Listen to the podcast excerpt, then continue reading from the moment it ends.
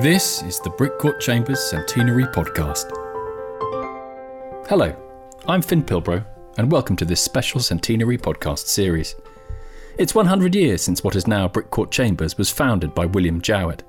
To mark our 100th birthday, we are bringing together past and present members of Chambers to discuss their experiences in practice, on the bench, and in all sorts of places that a career in law has taken them.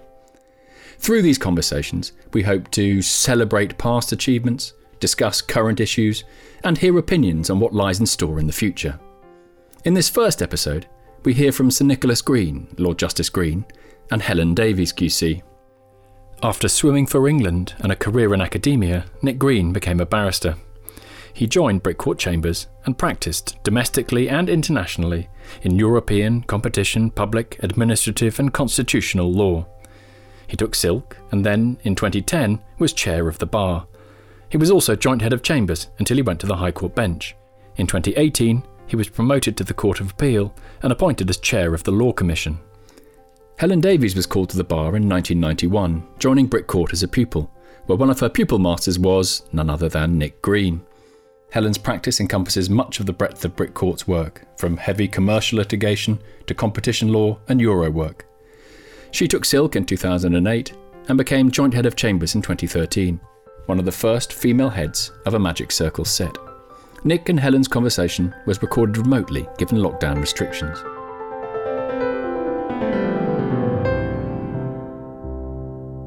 Nick, good morning.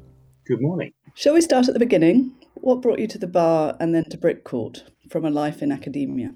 Well, I started life, as you say, teaching as a junior lecturer at Southampton University, company law, European law, contract law, and tort. And I completed a PhD while I was teaching. And after four years, I decided that what I really wanted to do was to make law, not just write about what others had done. And I'd always wanted to go to the bar. And can you give us a flavour of what Brick Court was like when you arrived? It was moving between the the 18th and the 19th centuries, I think, at the time. Uh, I moved into a, a garret that was occupied by David Vaughan, Queen's Counsel, Gerald Barling, and David Anderson, plus a researcher. And there were two rooms which we shared. Uh, uh it's the Tudor building at the bottom of Chancery Lane. Chambers was dotted around all over the place, but we recognised that we needed to grow and to move and there were moves afoot at the time to get us out of One Brick Court, where we'd been for the last 80 or so years, uh, into a new building, which we did shortly after I joined Chambers. And that, uh, I think we moved in 1990 or 1991 to Devereux Court. And that's when we really started to become a modern set of chambers. Of course, that time at Brick Court on the European competition side was a time of huge development of the law, which coming from academia must have been particularly exciting for you the great buzz, the, the adrenaline rush, was that everybody was doing Factortame, um, was doing Sunday trading. This was a time in which everybody in the European court knew the law inside out, upside down. It was before expansion. You could go to the European court and you could talk in shorthand about wonderful principles, great themes, uh, and you could really make the law. And back in the national courts, judges were interested and excited by it, and you could advance theories and principles, which they might or might not grab hold of. But it was a, a period of enormous excitement in and development of constitutional and public law. And we were absolutely at the, the cutting edge of that, led by the indomitable David Vaughan Queen's Counsel. In fact, Factortame, to my mind, sort of epitomizes that period because that was, of course, a case where the Spanish fishermen had gone to various other eminent leading counsel and they'd suggested they didn't have a chance. And then they came to David and to Brick Court. And David's boundless enthusiasm and insight, really, into actually what the impact of European law might be on UK law was such that he, he got the team going. David was a force of nature, and his unique skill was instinct he just was able to sniff a point that nobody else had thought about and that might just run and win in court.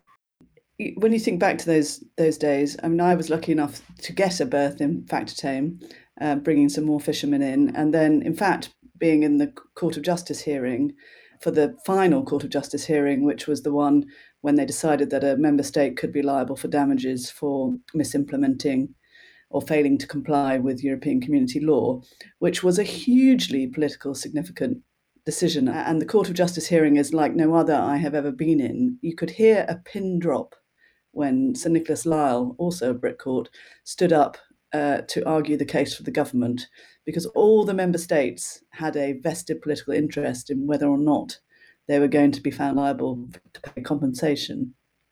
Uh, and of course, nationally, whilst com- uh, damages is a remedy for judicial review, it had never actually happened before. No, that, that's right. I remember Nick Lyell, who was, of course, Attorney General at the time, was appearing for the government. And as you say, um, it was a momentous moment. Uh, and the court established that damages were, at least in principle, available to claimants. And then we went back to the High Court and we had in the divisional court, in other words, in the administrative court proceedings, what was in effect a trial.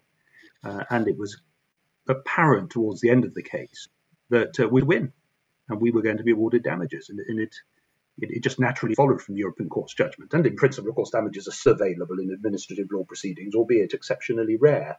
It's not the normal remedy. Uh, but it was a remarkable set of circumstances and a remarkable case. So, so they were very exciting times, and it's in a way uh, odd that we're discussing them now, a month or so after the the UK has left the European Union, um, and we're actually, in some ways, there are parallels. And this time, instead of being the law law arguer, the advocate, you're going to be the lawmaker, which is quite exciting. well, when I was asked about this in relation to the Law Commission, how we were going to deal with Brexit, it, it struck me that the way we would deal with it in law commissions is the way the judges will deal with it. We're, we're apolitical. And it seems to me what we've got to do on an apolitical basis is simply make it work. We've got a, a system, it's not going to be easy. There will be lots of wrinkles and gaps, and we've just got to somehow make this new system work. Um, it's probably dangerous for me to say anything more than that. I'm sure that's right.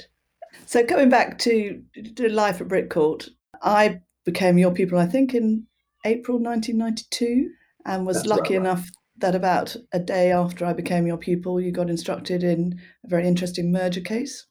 Yes, that was. Um, we were instructed for what was then the iconic British company ICI, and they were selling their acrylics business to DuPont, the American company, and the European Commission became interested on the basis that the merger or the sale might be anti competitive and I recollect that that you and I were in Millbank at their headquarters at the point in time in which the scission of the company was announced, in which they split the traditional chemicals sector from the pharmaceuticals and pesticides sector. And I, I, remember people, the announcement being made, and we were in a conference room, and all the lawyers walking outside, and there was discussions, and we didn't know what was going on. And people were then saying, which side of the business are you moving to?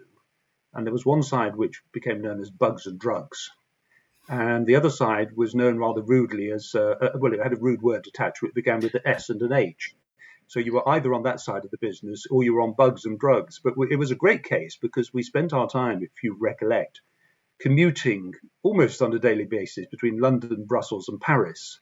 Uh, and on occasion, we even had use of the chairman's private jet to get us quickly backwards and forwards to where we needed to be for the preparations for the European Commission hearings. So it was rather an interesting case. It happened all very, very quickly, didn't it? Yeah, I do. I mean, I remember, and it was wonderful as a pupil because literally you got instructed the day after I my my time with you started, and the oral hearing in front of the European Commission was almost the week that my pupillage with you finished. So to see a case from start to finish as a pupil was something that was very unusual, but it was incredibly valuable yes. as well as getting to go on a private jet, which of course I'd never had the opportunity to do before. And and you were brought along to the hearings in Brussels for for two reasons. One was the traditional junior pupils' role to take a note, but also it was to keep the senior members of the chemical sector uh, out of trouble. I seem to remember that they corralled you into some late night drinking session but what impressed everybody, and of course I know you always deny having had too much on that occasion, and I wouldn't gainsay that. But what really impressed everybody was that at seven o'clock the following morning you were down, bright and breezy, ready for breakfast and ready to go to the hearing, whilst the rest of this heavy drinking bunch were looking worse for wear. I couldn't possibly comment, but it, it was a fun time. It was a fun time. And meanwhile, your practice just went from strength to strength. Uh, and the development of early actions in which claims for damages were made for breaches of competition law, that was very much something you were at the forefront of. Yes, in, in the 90s, an enormous industry wide battle grew up between pub owners uh, and brewers on the one side and tenants on the other side. And almost every major brewer and pub owning company found themselves in litigation with vast numbers of their lessees and tenants. And I was instructed for a very high percentage of the brewers and pub owners. I probably had seven or eight or nine of them uh, instructing me at the time. Um, and we were running effectively a centralized strategy because this was worth hundreds of millions, if not billions, across the industry as a whole. The balance of who could control supplies uh, was fundamental to the profitability of the industry. Uh, and I spent probably, I mean, probably going back to the mid 1990s, but there was a period of two or three years when I was in court probably three or four times a day for some brewer or other sometimes in front of the Chancery Masters, sometimes High Court, and gradually these cases moved up to the Court of Appeal and then became test cases. And then, of course, we went, Courage and Crehan went to the European Court of Justice and then came back. We had a trial of the issues encouraging Crehan, which included the issue as to whether the national courts were bound by commission decisions, which went all the way to the House of Lords. So for a period of six, seven, eight years, I was very, very heavily involved in working out the implications of damages actions for breach of competition law. And of course, those were the days, it's difficult to think now, but it will probably be the position in 20 years' time, perhaps, following Brexit, when the English courts were just not familiar with Commission decisions, Court of Justice decisions, the European Community Treaty. Do you remember when we did a case a few years later than Courage and Crehan, a case called Bags? Uh, and Mr. Justice Morgan had never had to look at Articles 85 and 86, as they then were, of the EC Treaty, uh, and was rather perplexed about the fact that they didn't provide complete answers yes, he grappled very well with that case. It was a difficult case, very hotly contested between the parties and fraught. Uh, and he soldiered on with it. I can't remember, it went on for quite a long time. But you, you'll recollect, it was between the gambling industry, who I was acting for, and I think you were for a television company that wanted to acquire and develop horse racing rights. Uh, and that rather undermined my client's own television aspirations. And uh, we were ganging up against you to, to give you a good beating if we could. We, we failed on that side of the case, as I remember. And you were with Peter Roth. But there was someone from the was it the Gambling Times or the Racing Times who used to turn up in court every day. The Racing Post. The Racing Post. And didn't he have nicknames for us all? We all used to avidly follow the Racing Post throughout that trial. What were you called? Uh, I was given the moniker Aunt Edith. I can't remember your moniker, unfortunately. I'm sure it wasn't no, flattering either. I, I, mean, I was the only member of the counsel team who'd ever been to a racecourse. And so it was quite amusing. I remember vividly you cross examining about the paddock and, and so on and so forth. And it was quite clear that you had no idea how, how any of it worked.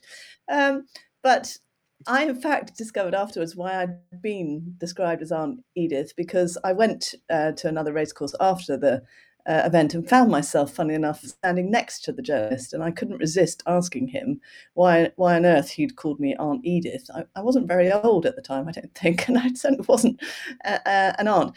And he said it was because I reminded him of his Aunt Edith, who was very efficient and who brooked no nonsense. So I quite like that. Yes. I, don't I don't remember what my moniker was, and if I did remember it, I certainly wouldn't be recording it here. But I do remember that none of the descriptions that he had for the counsel teams were flattering. They were funny though, and we enjoyed them. But of course, practice wasn't enough for you because, as well as this kind of hard hitting multinational practice, you decided to engage in some public spirited work as well there was always a part of me, probably the academic part of me, that felt that just acting for shareholders and companies, however worthy they were, was not enough. And um, I, I, first became involved, if you like, the politics of the bar in the late 90s when I took over as chairman of the Bar European Group. When Peter Duffy, QC, died of cancer tragically, a most brilliant lawyer, and he would have gone very far had he lived. And I took over as chairman from Peter in 1999. I did the residue of his term and then my own term. So I was chair for three years. And then, in the light of that, uh, the chairman of the Bar Council invited me onto what was effectively the executive committee of the bar in about 2002 because it was at that time that, at that time that the government was becoming interested in regulation of competition in the legal profession and the bar council needed some regulatory expertise to deal with the government and so I went on to the bar council went on to the general management council of the bar which is its executive committee uh, and over the next few years, I chaired a variety of different Bar Council committees the International Committee, the Legal Services Committee, and so on.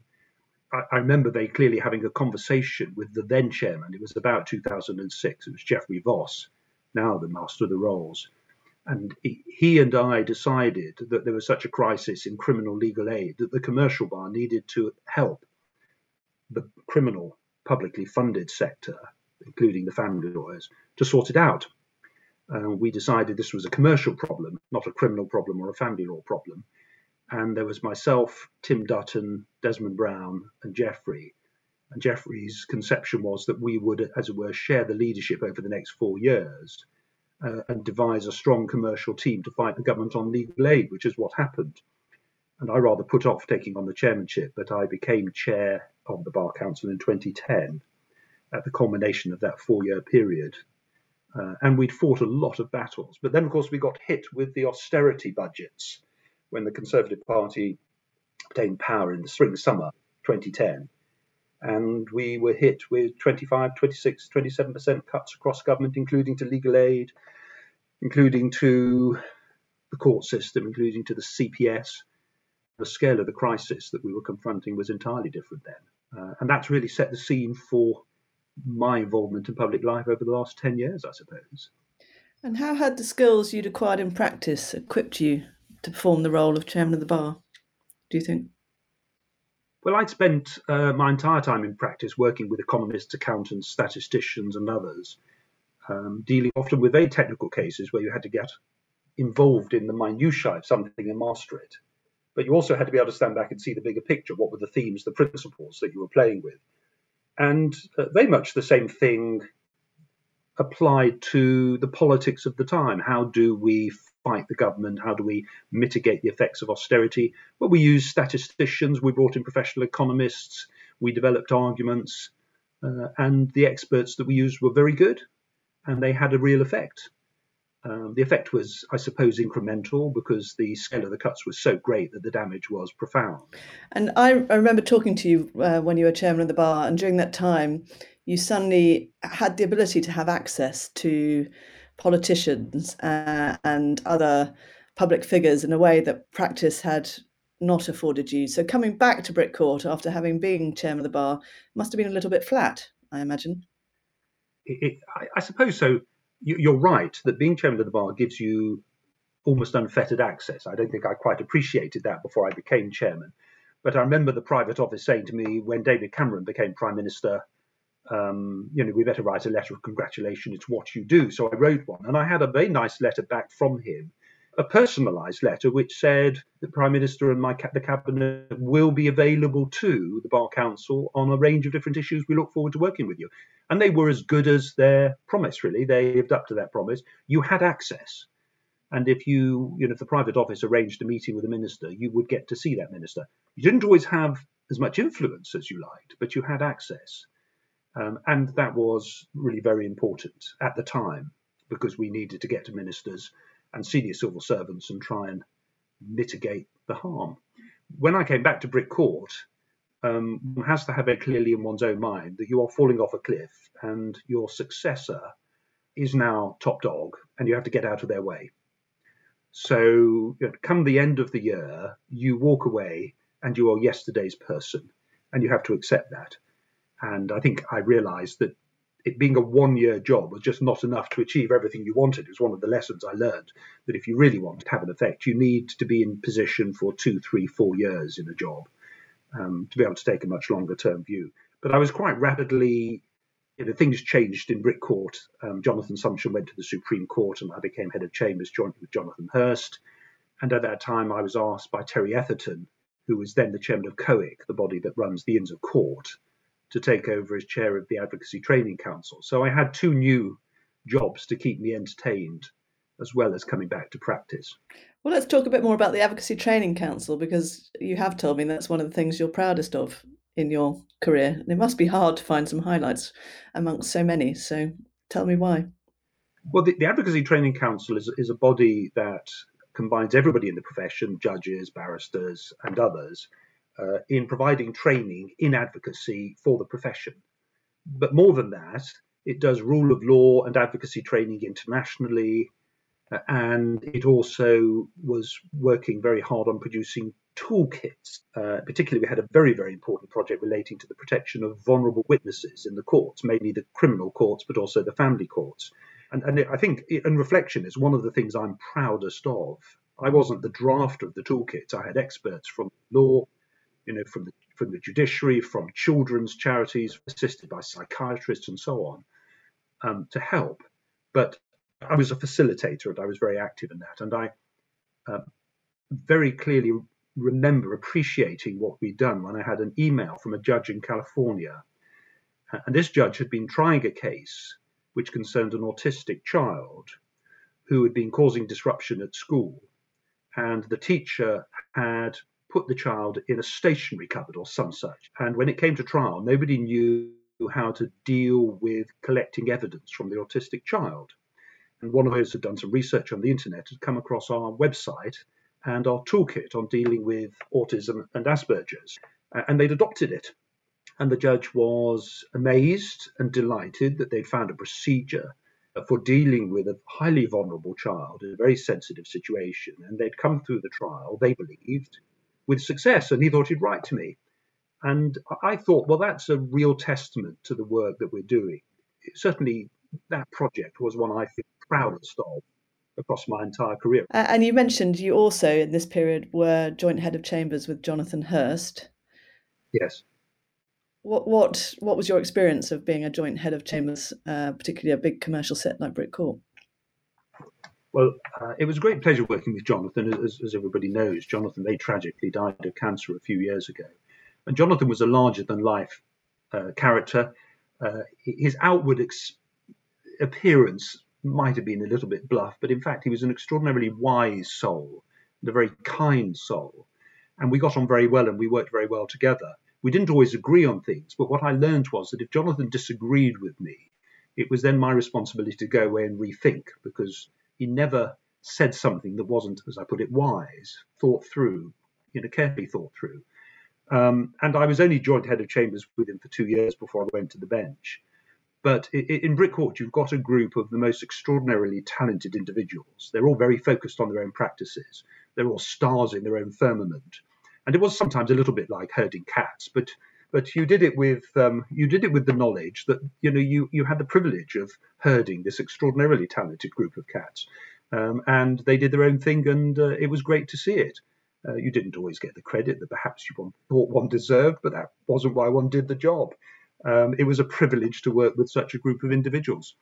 Um, but I only did it for two years before I went to the bench. And then, of course, yes. you took over, and you've been doing it now for nearly eight years.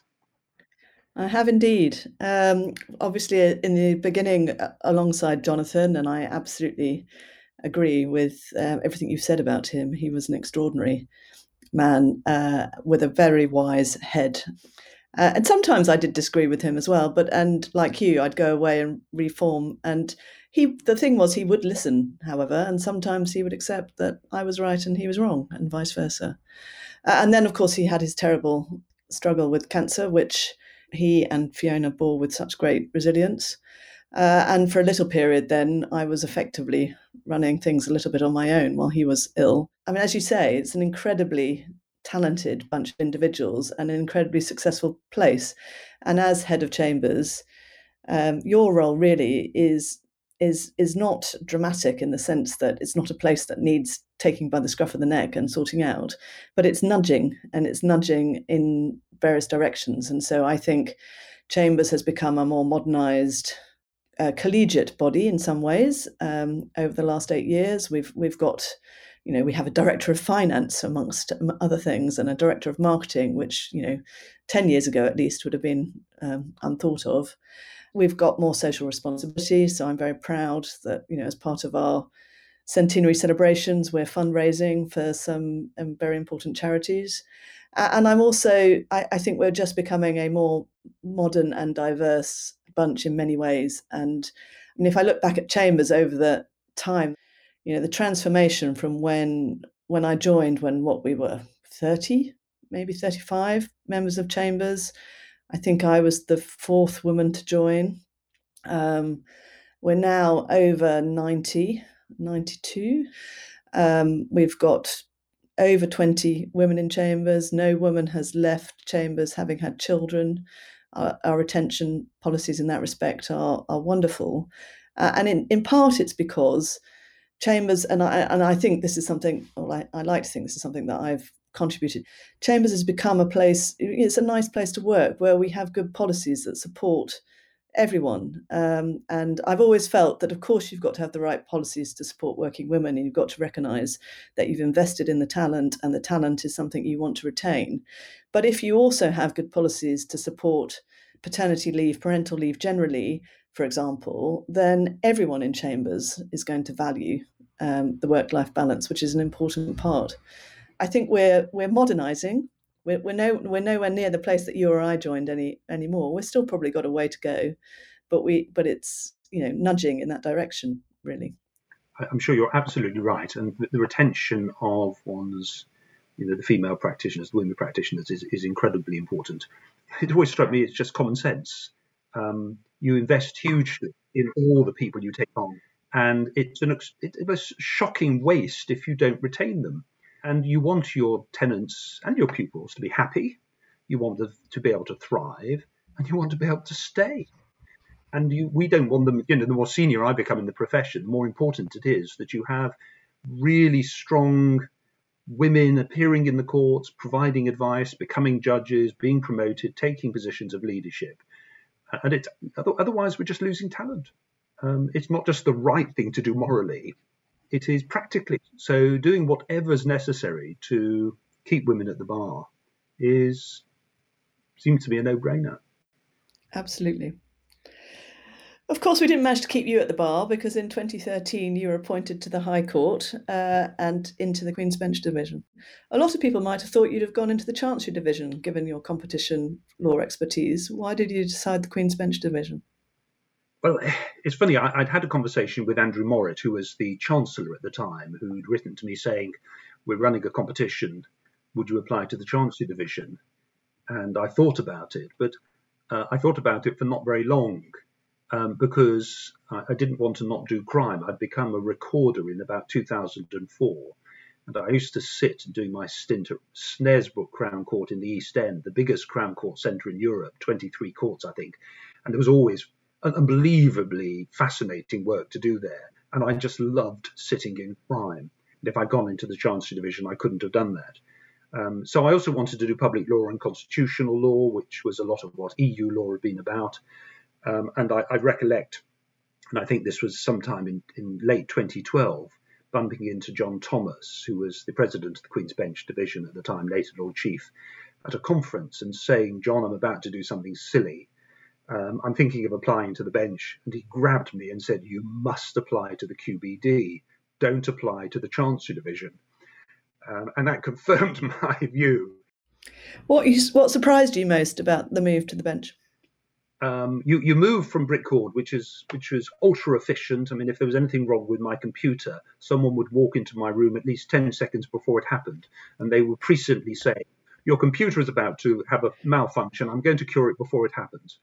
You then move across the road, literally 20 metres to the Royal Courts of Justice, into this enormous Victorian, vast building.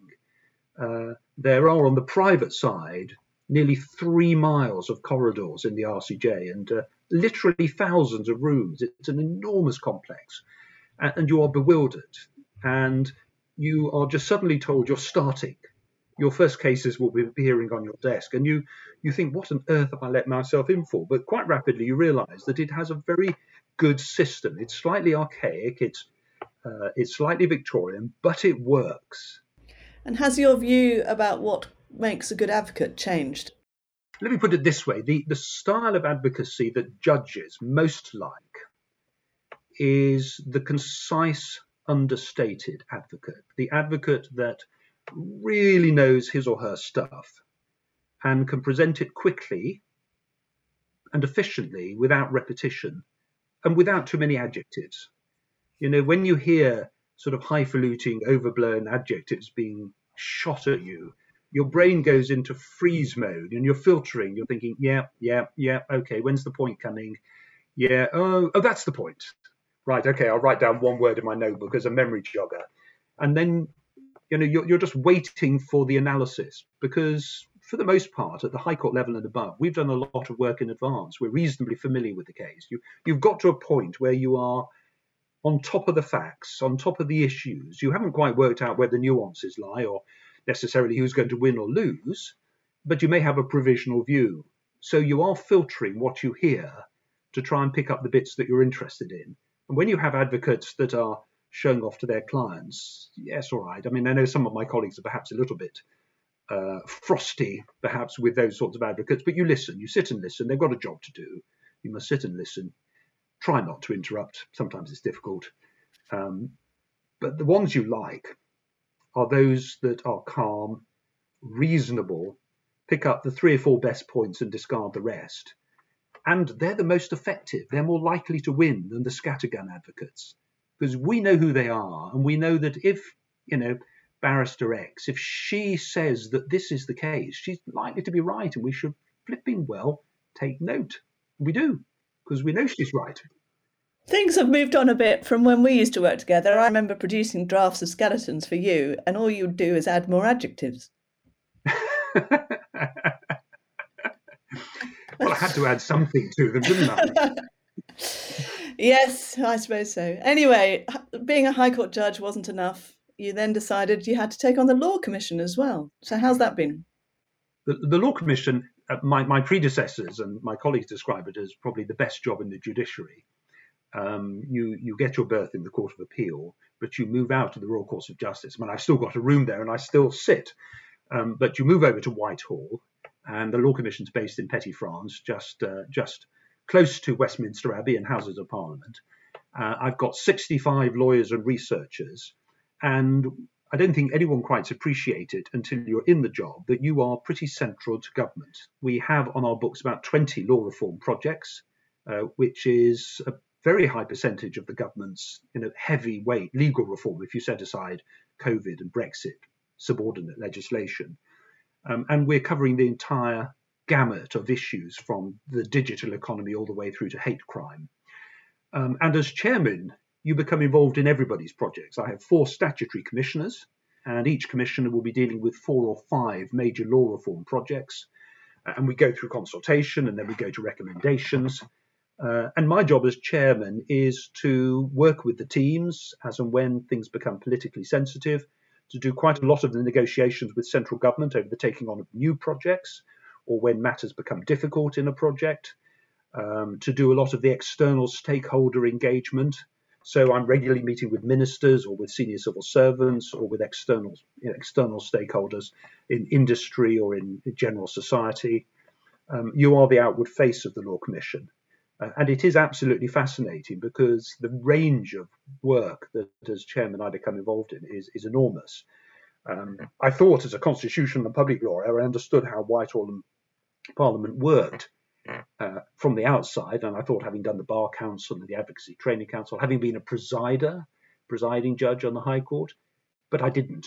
Until you get into the centre and you see it from a nuts and bolts point of view, you don't really understand it. And I think it'll make me a far better constitutional and public lawyer to have been at the centre and to have a much deeper understanding of how government really works.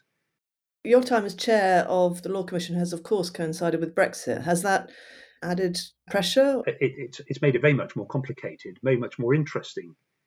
Um, when I was appointed to this job in the summer of 2018, Brexit was an ongoing crisis within government. Um, I was dealing with my, you know, almost a minority government or a government with a very, very slim majority who really couldn't get anything through Parliament. Parliament was in a form of stasis. It wasn't able to, didn't have the bandwidth or capacity to deal with major legislative projects. And there was a degree of frustration within the office that our proposals and our draft bills were not finding parliamentary space.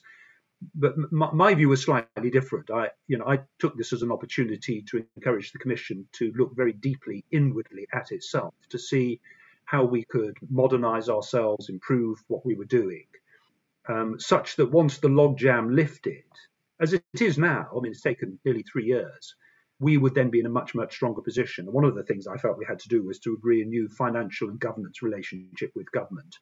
And I had initial and quite positive discussions with David Gauke, um, who was the Lord Chancellor in 2018, uh, and then subsequently with Robert Buckland. And we have agreed an entirely new governance and financial relationship, which put us in a very strong position. We're very pleased about it. Um, and now we're embarking upon this 14th programme. And now the logjam in Parliament has lifted there is now scope for a lot of law commission bills and law commission proposals to start being implemented. And it's going to take time, of course, and we understand this is a government with a majority. It has the ability to push things through, and we have to work with whatever government it is that's in power. Um, so, so we've had a period of introspection. I think we're in a very strong position. We've got some terrifically interesting projects uh, on our books. We've taken on, you know, hate crime, indecent images, online abuse, We've just agreed with government to take on a complete review of corporate crime models. We're producing an options paper for government. And there's a number of projects which I'm in discussion with government about. After such an illustrious career, do you ever stop and think, well, if I put myself back into the position I was when I started, what advice would I give myself and what would I tell myself not to worry about? Yeah, I, th- I think I would tell myself not to worry about where the next case is coming from. There's this paranoia at the bar that you that when this case stops, you'll be forever unemployed in the future. Something always turns up. Uh, to be patient, I would also tell myself, and something I think I, I very strongly believe in, and I'm sure you do, that uh, young lawyers need to get a life. You're a much, much better lawyer in the long run if you're not burnt out by your early mid 30s. And that young lawyers in their 20s need to make sure they get a proper work life balance. It, it's not good enough to be there at nine o'clock in chambers or 10 o'clock or working all night just for the sake of it. You know, you, you don't see your family, your children, and then you lose that spark in your 30s. You want to be you want to be on tip top form in your 40s and 50s. Then make sure you enjoy life as well as practice. I absolutely agree with that. I think it's a marathon, not a sprint actually a successful career at the bar. You know, life throws things at you along the way, and you need to have the ability to deal with anything that comes your way. And if if you're burnt out and have no life outside of work, then that's going to be very difficult. Of course, absence of a life outside work is not something you've ever suffered from, Nick, but that is another conversation for another day. In the meantime, thank you very much for joining me and sharing your experiences of Brick Court and beyond. Thank you for listening to this programme. You can find out more about this special centenary podcast the other podcasts in this series, and 100 years of Brick Court Chambers by visiting our website, brickcourt.co.uk, or by following us on Twitter at brickcourt.